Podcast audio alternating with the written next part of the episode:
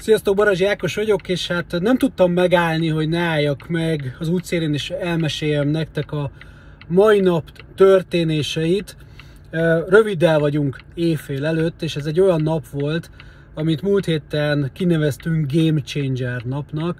azaz olyan dolgokat kell megbeszélnünk, vagy kellett megbeszélnünk az amerikai bizniszünkkel kapcsolatban,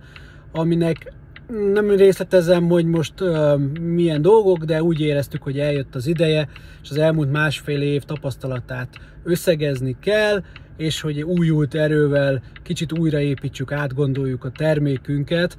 amitől egyébként egy ilyen dupla szorzót uh, remélünk így az eladásokban.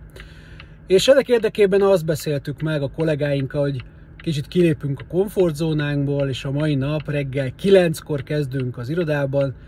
és este 9-ig terveztük, hogy, hogy dolgozni fogunk. Pontosan azért, hogy ne legyen az, hogy benne vagyunk a gondolatban, és mondjuk több napra szétbontjuk ezt az egészet,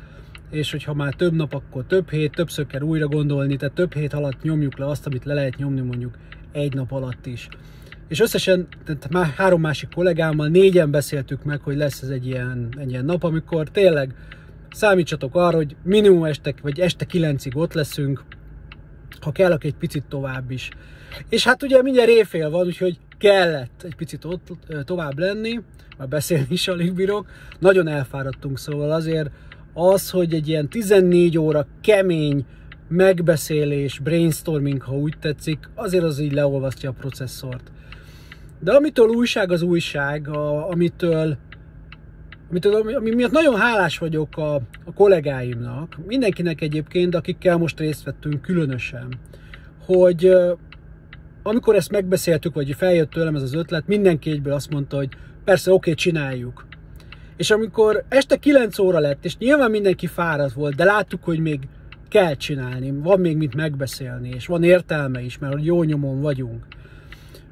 senki nem fészkelődött, senki nem kezdte el nézegetni az óráját, senki nem irogatta, vagy nyomogatta a telefonját, meg senkinek nem kellett, senkire nem kellett rászólni, hogy figyelj már ide, hogy haladjunk, hanem mindenki tudta a dolgát, koncentráltunk, kőkeményen dolgoztunk, és amikor úgy éreztük, hogy na most akkor ez a mai sztori lezárható, mindjárt élfélkor, akkor ö, indultunk haza. Úgyhogy amikor a komfortzóna túllépéséről beszélünk, ahol a siker van, ez jelenti azt, így ezeken ilyen dolgokon keresztül vezet az út a sikerig. Köszönöm nektek, és ne felejtsétek el, a bevétel erősíti a szabályt. Sziasztok!